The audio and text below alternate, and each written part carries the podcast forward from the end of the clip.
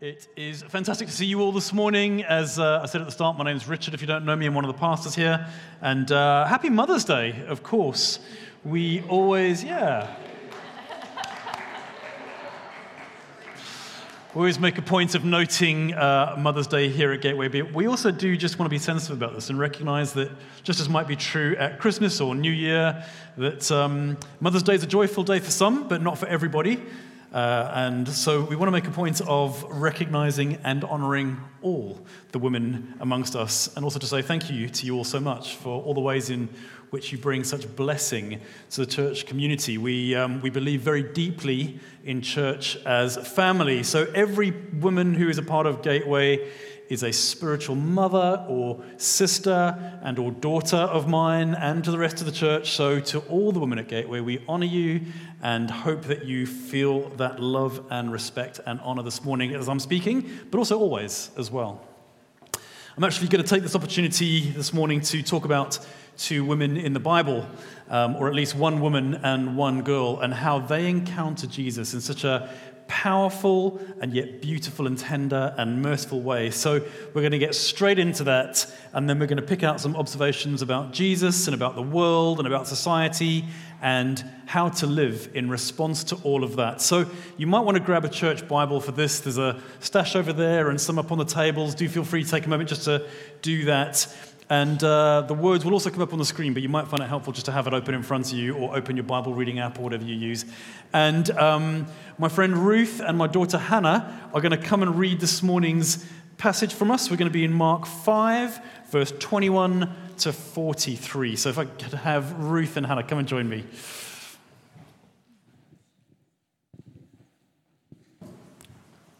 You're going first, aren't you? Yeah, there you go. Great. Do you want to come stand here? There you go. The scripture reading is from Mark chapter 5, verse 21. When Jesus had again crossed over by boat to other side of the lake, a large crowd gathered around him while he was by the lake. The one of the synagogue leaders, named Jairus, came, and, and when he saw Jesus, he fell at his feet. He pleaded earnestly with him, My little daughter is dying. Please come and put your hands on her so that she will be healed and live. So Jesus went with him. A large crowd followed and pressed around him, and a woman was there who had been subject to bleeding for 12 years. She had suffered a great deal under the care of many doctors and had spent all she had. Yet instead of getting better, she grew worse. When she heard about Jesus, she came up behind him in the crowd and touched his cloak, because she thought, if I touch his clothes, I will be healed. Immediately, her bleeding stopped, and she felt in her body that she was freed from her suffering. At once, Jesus realized the power had gone out from him. He turned around in the crowd and asked, Who touched my clothes? You see the people crowding against you? His disciple answered. And yet you ask, Who touched me? But Jesus kept looking around to see who had done it. Then the woman, knowing what had happened to her, came and fell at his feet, and trembling with fear, told him the whole truth. He said to her, Daughter, your faith has healed you. Go in peace and be freed from your suffering. While Jesus was still speaking, some people came from the house of Jairus, the synagogue leader. Your daughter is dead, they said. Why bother the teacher anymore? Overhearing what they said, Jesus told him, Don't be afraid, just believe. He did not let anyone follow him except Peter. James and John, the brother of James, when they came to the home of the synagogue leader, Jesus saw a commotion while with people crying and wailing loudly. He went in and said to them, Why all this commotion and wailing? The child is not dead, but asleep. But they laughed at him. After he put them all out, he took the child's father and mother and the disciples who were with him and went in where the child was. He took her by the hand and said to her, Talitha kum, which means, Little girl, I say to you, get up. Immediately the girl stood up and began to walk around. At this, they were completely astonished. He gave strict orders not to let anyone know about this and told them to give her something to eat. Thank you, guys. Thank you so much, ladies. That's great. So, um, what we've got here, of course, is Jesus, who has just returned. He's been on the other side of the lake, and um, he steps off the boat, and instantly he's surrounded by a crowd. It's interesting in the Greek translation of how these uh, words in the story are um, unpacked. The crowd is described as being like thorns that crowd out a flower. It was a tightly packed, intensely suffocating, noisy, large crowd of people, and they're all kind of huddled up and pressed up against Jesus. And into this arrives one of the most important men in the town, a man called Jairus, as Ruth read. And it said that uh, Jairus was the leader of the synagogue. That was a really big job, and everyone in town would have known this guy, and he would have been respected by the people. He was a very important man, and you can kind of almost imagine this crowd opening up as Jairus approaches. And Jairus gets to Jesus, and he looks at him, and then he falls to his knees, and he starts to plead Jesus, my little daughter, my 12 year old girl, is dying. Please, will you come and help? Come with me and touch her, and I believe she'll live. So off they all go Jesus, Jairus, and the crowd. Now, you'll notice I got um, Hannah and Ruth to read different sections of the story. And that's because this morning, one of the things I want to do is highlight a, a particular style of writing that Mark, whose gospel we've just read, employs. And uh, this, is, this is actually what happens is Mark often starts a story and then he inserts a whole other story and then he comes back and finishes the first story. It's uh, affectionately sometimes known as a Markan sandwich.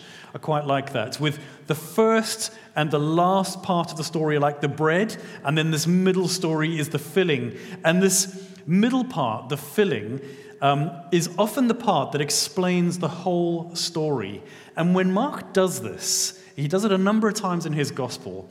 He's usually trying to kind of almost overemphasize a very important theme that he wants us as readers to get. This is usually a theme that's right at the heart of what he's trying to tell us about Jesus and about the kingdom of God that Jesus came to announce and inaugurate and invite people into.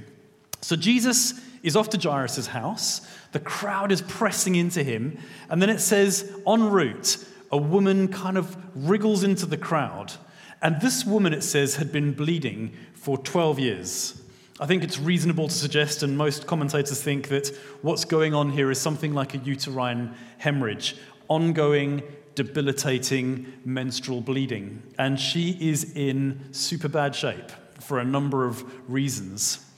I think it doesn't take for me to say that, firstly, bleeding for 12 years is just not going to be fun and would have probably had all sorts of other health implications for her. Uh, maybe she was anemic. A, a, doctor friend of mine said that um, she would probably have been in chronic pain, she may have been infertile, she would have probably been fatigued, and she may have had hair loss or breathlessness, things that would have made her daily chores really difficult for her. So she was in really bad shape physically. In any event, it says that this woman had spent literally everything she had trying to find a cure, which you'd understand, and yet no doctor had been able to heal her. So she would have been in financial poverty as well. I find this story just incredibly touching, and I feel such compassion towards this woman. But that's not actually even the worst of it. Women were really second class citizens in that culture. That's, that's just the way the ancient world was. And so she naturally wouldn't have been afforded access, the benefits of access to society at the best of times. But at this particular point in history, there were also very strict religious laws about menstruation or about any kind of bodily discharge for men and women, such that for the entire duration of a woman's period, she was to be regarded as unclean. And if you were unclean, then anything you touched equally became unclean. Anything you sat on, anything you lay on, that would have been regarded as unclean, which would have meant that if you were this woman, you wouldn't have been allowed to go and worship with others, you wouldn't have been allowed to touch anybody else, you may have been separated from your husband and your family. In fact, she wouldn't even have been allowed to be in public without making everyone else aware that she was unclean. It would have been degrading and isolating and exhausting and her personal condition would have probably left her feeling quite deathly. So, what we've got here is a woman who is literally untouchable. In that sense, you might even say she's unloved. She's solitary for sure. She's physically and emotionally impoverished. And she definitely should not have been in that crowd as someone unclean. Socially speaking, she's the lowest of the low. Everything about her is undesirable and unclean. And from what I've already said, in that culture, you can see that uncleanness was transmissible. If you were unclean and you touched someone, they became unclean and untouchable. So she does what she really should not have done, but she's desperate. She says, Maybe if I can just get close enough to this Jesus and even just touch his clothes, even the hem of his garment, then I will be healed. She's actually demonstrating incredible bravery and rock solid faith. She's taking a real risk on Jesus here. And Jesus, it says, kind of, he realizes that something's happened. It says that power somehow went out from him. And he turns around the crowd and he says, Who is that? And of course, the disciples say, I mean, look at the size of the crowd. Why would you even ask that? How would we know? But the woman realizes that something has happened to her. And so she comes forward and she falls at his feet. And it says that she's trembling with fear and probably awe as she tells him what has happened in front of this entire crowd. And at that point, what should actually have happened in this culture is that she gets severely reprimanded, and Jesus should be declared unclean and have to go through all the social and religious rituals to become purified again. But he doesn't. One of the, one of the hallmarks of how Jesus operated in that culture and how he works in our lives is that he doesn't become unclean. You can't make Jesus unclean with your stuff. Rather, he is the one who comes and makes your unclean stuff clean. He says to her, Daughter, your faith has healed you. Go in peace and be freed from your suffering. It's so tender. In the uh, New Living Translation Bible, I love how they translate it. It's just slightly different. It says, Daughter, your faith has made you well. Go in peace. Your suffering is over. Your suffering is over. And then, as he's speaking to her, some people arrive from Jairus' house and they say to Jairus, who's been standing there this whole time and, and waiting for Jesus to hurry up and come and heal his daughter, and they say, Jairus, your girl has died. Tell the master not to bother coming anymore. There's no point. Imagine being Jairus in that moment. He's desperate and he's rushed to get to Jesus and he's rushing to get him to his house. And this unclean woman comes and slows the whole thing down. And then he's told it's too late. Don't bother, your daughter's died. And immediately, Jesus looks at him and he says, Don't be afraid, just believe. And then he dismisses the crowd, maybe out of respect to Jairus, and he continues onwards as he passes another kind of wailing crowd outside Jairus' house. And he says, What's all this commotion? The girl isn't dead, she only sleeps. And of course, the mourners start to laugh at him and they mock him. This is a, a common response to Jesus. Throughout history, people have laughed at Jesus and mocked him and those who love him. It's not uncommon until they come face to face with their great need for Him, or they encounter His power and His love in their lives in some way. And that's what we're about to see in this story as well. And so Jesus sends the crowd away, and He takes His disciples and Jairus and Mrs. Jairus, and they go upstairs to the little girl's bedroom, and He takes her by the hand, and He says, Talitha kumi, little girl, I say to you, get up. And she does. And they are obviously astonished by this. And I imagine, speaking as a father myself, celebratory at this daughter who's not only raised from the dead, but she's, she's well. And Jesus just calmly restores the normal patterns of life. He says, just get her some food. And then he says, don't speak to anybody else about this. And he leaves. We can sometimes read a passage of scripture like this and fail to recognize the, what's actually happening, the deep power that is happening in the stretch of a few hours of just one of Jesus' working days. It's a remarkable day in the life of Jesus. And I, I, believe it tells us so much about who he is and how to live in response to this. So I want to pick out some things which I'm hoping will help us from this story. Let's talk about five things. The first thing is he's a friend of sinners. This is actually an accusation that is levied against Jesus by the religious leaders of the day. They were the high and mighty in society. They were the ones who decided who is clean and who is unclean and what to do about it. And then enter scene Jesus, who doesn't behave like them. He doesn't eat in the best restaurants in town and sit at the best seats at the table. He doesn't preside over what people eat and do with their money. But he sees it as his priority to go to the sick and the poor and the lowly. And the Pharisees look at this and they mock him and they say, Look at him, he's a friend of sinners. But Jesus' attitude towards this is that it's not the healthy that need a doctor, it's the sick that do. And therefore, where you'll find me is with the poor of spirit, the downcast, the unclean of society. And even in the case of Jairus, who was himself a religious leader, you'll find him with the humble of spirit, with the person who says, I can't do this myself, Jesus. I have great need of you. You may hear the story and be thinking, which one of those characters do I best associate with? Are you sick or poor or lowly? Do you recognize in your great humility, like Jairus, your great need for the saving work of this humble king? If any of those things describe you, there's, there's good news for you. He's, he's near to you. And everything in the story tells us that he's not only near, he's a friend of the unclean. He makes a beeline for the needy. He runs to the sound of the cannon fire. He is attracted to your place of pain. And he sees through your uncleanness, and he's able and willing and very pleased to call you son, daughter, and bring health and wholeness and salvation to you. There is good news today for every one of us, imperfect, unclean people. He is a friend of sinners.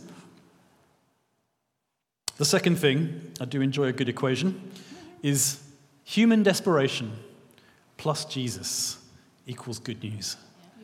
In the economy of God, it's the potent mix of our human desperation, our pain, our struggle, our biography, our sin, our rebellion, our isolation, our uncleanness, our disease, our debt, our guilt, our anger, our trauma, our emotional health struggle, our grief, our shame, our anxiety, our depression, our hopelessness, things that we've done, things that have been done to you.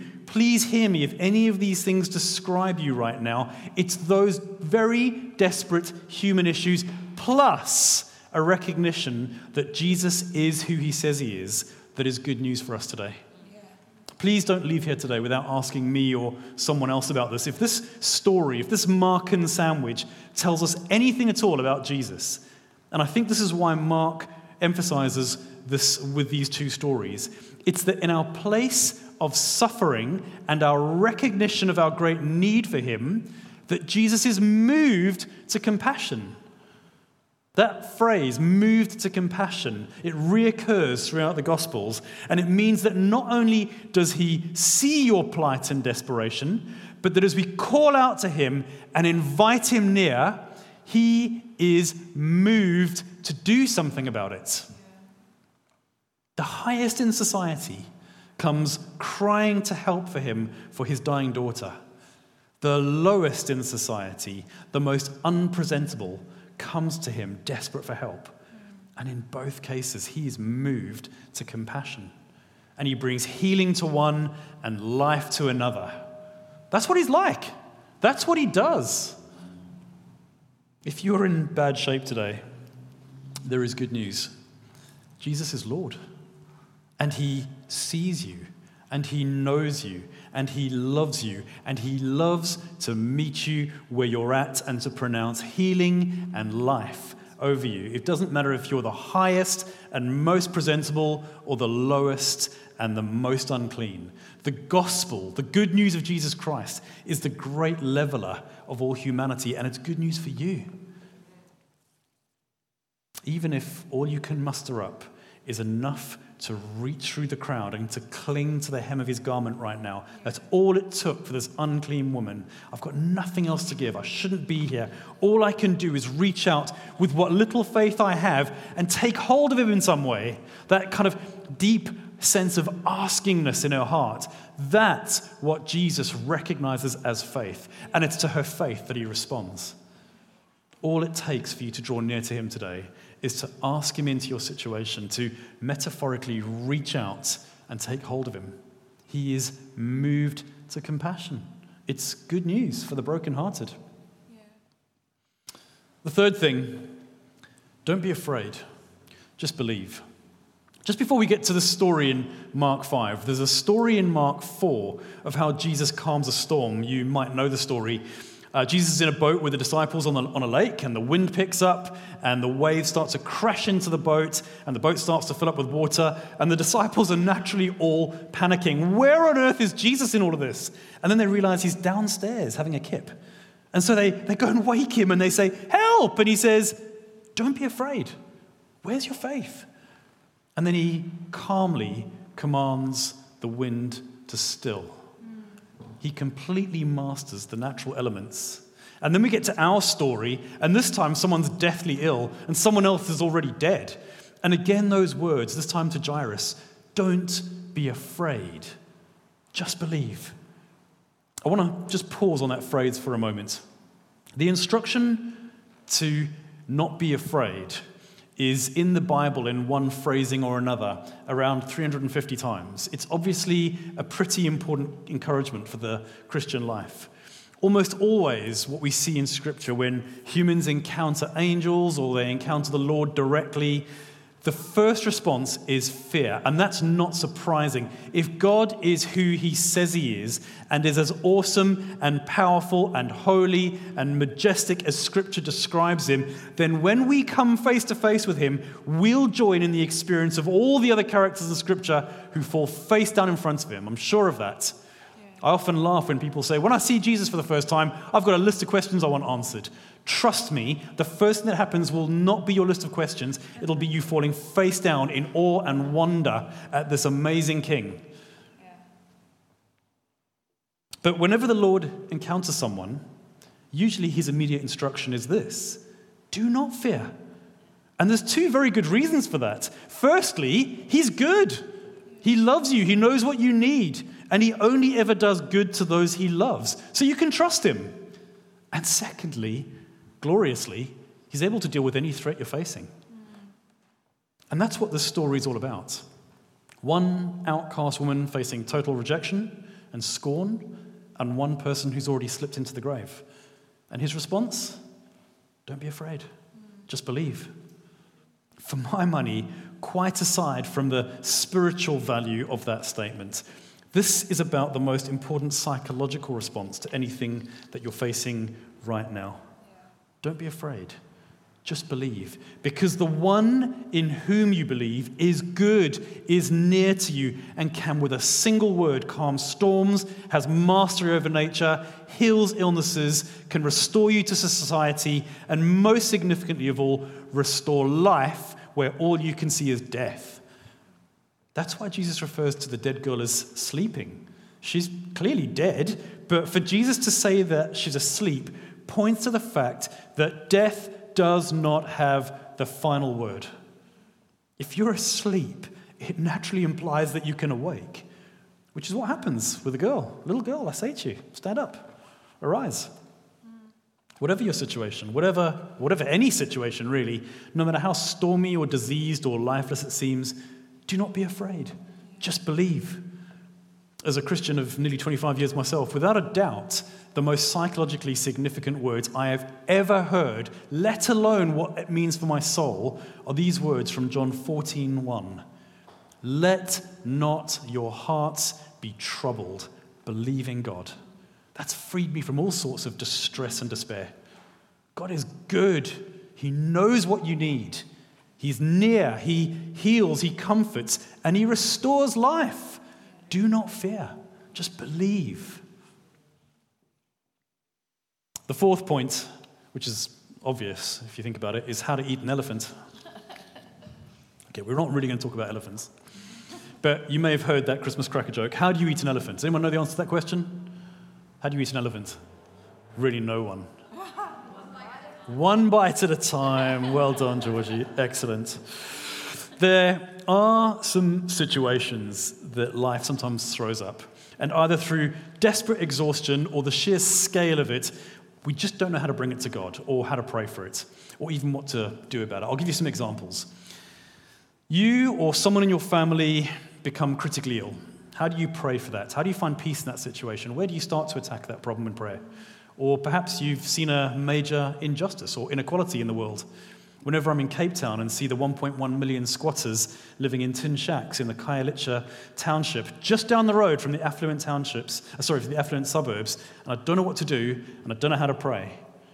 Or a few years back, I had a, uh, I'd, I'd, watched some stuff and read some stuff about uh, Indian street orphans living in railway tracks, three, four year old boys and girls begging for every meal. That really affected me. Where do you start to make a difference and know how to pray about that? Or maybe, like me, you've been observing the crisis in the Ukraine and not knowing what to do or how to pray about that. One of the things I've observed about our prayer lives, certainly this is true for me sometimes, is that in those moments, the reason we don't know how to pray is the very reason we should pray. It's precisely because we don't know how to fix the problem that we sometimes stop. Uh, we stop short of approaching God about it. Sometimes we can be a little bit guilty in our prayer life of being a bit like we're advising God or consulting for God, looking to develop the right solution ourselves and then asking God to somehow come and bless and respond to our great wisdom. I've caught myself doing it, thinking about Khayelitsha. Lord, if you can just raise up the right amount of money and the right builders and maybe build some blocks of flats here, and then we can slowly start to move some people out of the township, and then the right politician come up and rinse and repeat. I'm sure that will fix the problem. Lord, would you cause that to happen? Jairus in the story was not an uneducated man. It wouldn't have been like he hadn't tried other things, other people first to tr- come and try and heal his daughter. And the lady with the issue of bleeding, listen again to her story. She had suffered a great deal under the care of many doctors, many educated men, and had spent all she had. Yet instead of getting better, she just grew worse. So, facing the scale of the insurmountable, Jairus simply falls on his knees and cries out to Jesus for help. And the lady, she didn't even have that. She just reached out and touched the hem of Jesus' garment no advice or consultation offered. No, Jesus, if you just arrange for a uterine artery embolization, I'm sure I'll get better. One on their knees, one just reaching out, both in desperation and with nothing at all to offer. Both recognizing that their only hope for breakthrough is that Jesus is Lord. How do you eat an elephant? One bite at a time. How do you pray for an end to war in the Ukraine? One prayer at a time. What do you do when you bring no wise thoughts to those prayers?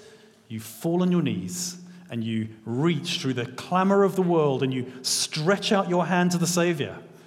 What words do you use? Jesus, help. Where do you find faith in those moments? In this do not fear, just believe. Jesus is Lord. Desperation, I don't want to give you the wrong idea, is not some kind of magical key that unlocks. Uh, God to move in situations. Let me tell you, God is already moving in situations. But despair is so often where we most notice Him moving. Lord, I do pray that you would bring an end to the war in the Ukraine. And I do pray that you bring an end to injustice in the world.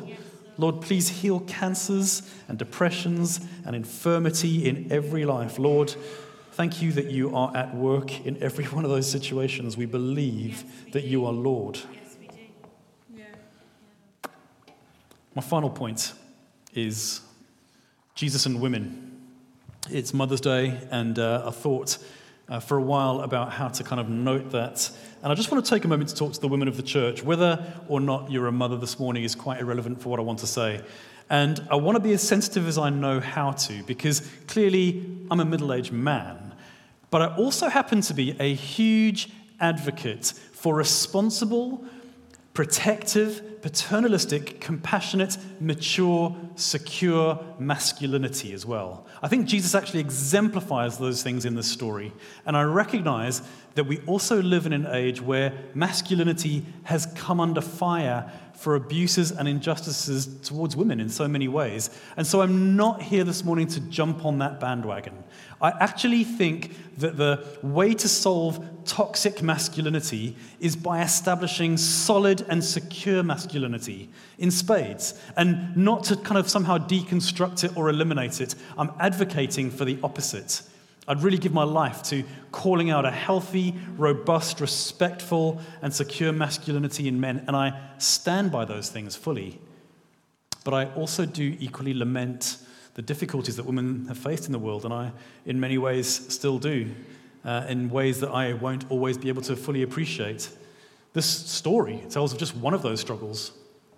And sometimes, even in the church, Christianity can get a bit of a bad rap for being too male dominated or not respectful enough of the role of women. And frankly, I think this becomes most problematic in settings where men don't stand up and behave like mature fathers and brothers and behave more like selfish, insecure infants. And we definitely don't want that for the men here at Gateway. But just look again what is happening in the story. Firstly, it's on his way to the highest in society that Jesus turns and stops and looks around to the lowest in society. And what does he call her? Daughter.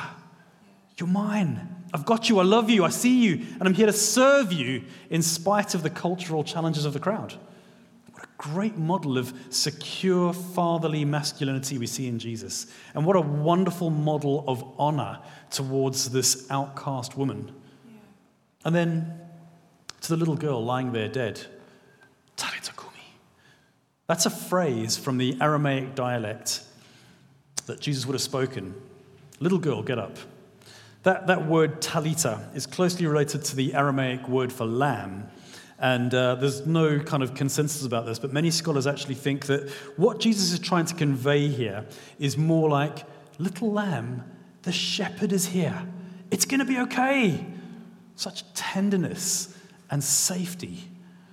I speak myself as a father of teenage girls. I, I do lament the fact that manhood is under fire, and it's not easy for girls today. So much of what is wrong in the world is that we've had to increasingly defend girls from masculine abuses, insecure, immature, immoral masculinity. But not Jesus. He's the epitome of what it means to demonstrate protective, secure, safe, honoring, paternal care towards women. Men, we should really take note. He honors women, he honors men, and he honors women. And I want to stand with him on this issue, and so should we all. And so I just want to take a moment to honor you women of Gateway this morning. And I'm sure I speak on behalf of every man who here believes that Jesus is Lord and that his ways are worth emulating.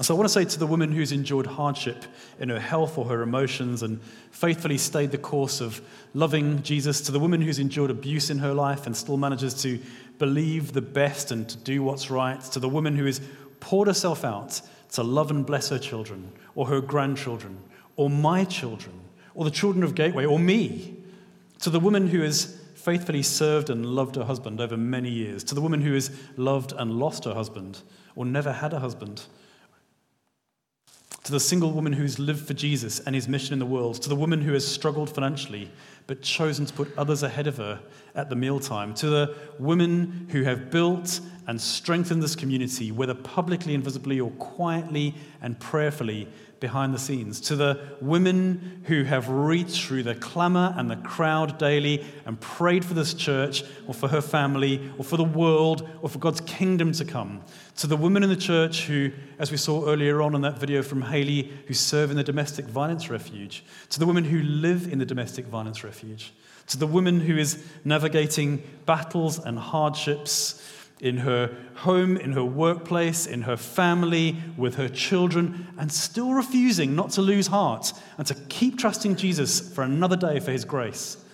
To the older women who've been prayer warriors in this community, to the young women who love and care for one another and hold each other accountable and on track for Jesus, yeah. to the young women and the girls who faithfully stand up and bear witness to Jesus in schools and universities in a culture so hostile to what we believe. For every act of generous mothering and sistering and daughtering towards me and towards the whole church community, I want to say thank you to you. And we want to honor you today. And I believe that Jesus sees you and says to you, Daughter, you're my daughter. Your faith has healed you. I give you all that I am, and I invite you into my family. He says, Little girl, young woman, older woman, I see you. I love you. Now stand up, Talitha Kumi, be strengthened and find life in me. I think it would probably be appropriate at this point just to applaud the women of Gateway.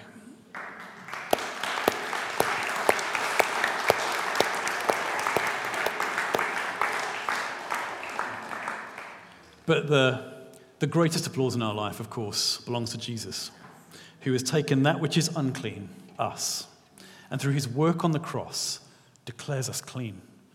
To Jesus, who through his work on the cross draws us close to him and calls us son, daughter.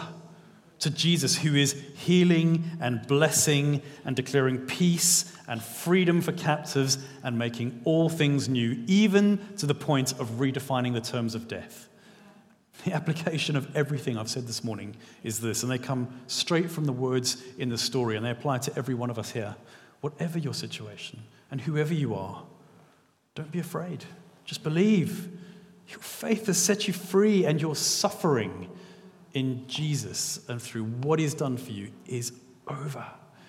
He says, I have overcome all things. And for those who cling to me, who reach out and hold on to me, even if only by your fingertips and onto the hem of my garment, if that's all you've got, I say to you, illness, suffering, death, these things are temporary and passing.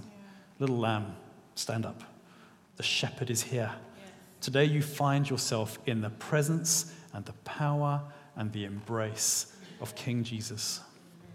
Why don't we pray? Vix, why don't you come and pray for us?